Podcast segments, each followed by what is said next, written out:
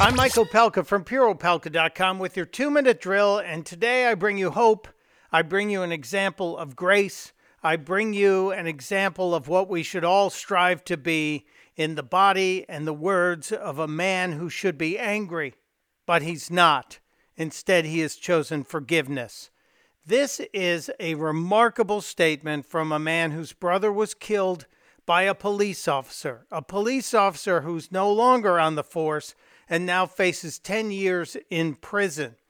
The gentleman was allowed to make a statement at the sentencing of this convicted cop, and now he is the focus of national attention and national appreciation.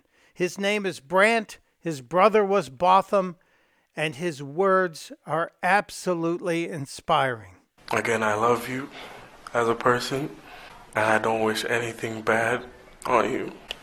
I don't know if this is possible, but can, can I give her a hug, please?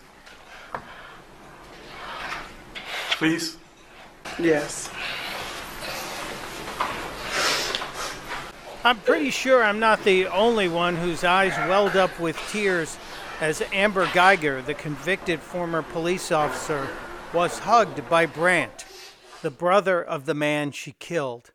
It was one of the most powerful moments in recent memory, and a reminder that we all have it within us to forgive and to be forgiving every single day of the week, no matter how tough it is. Testudo, my friends. Testudo.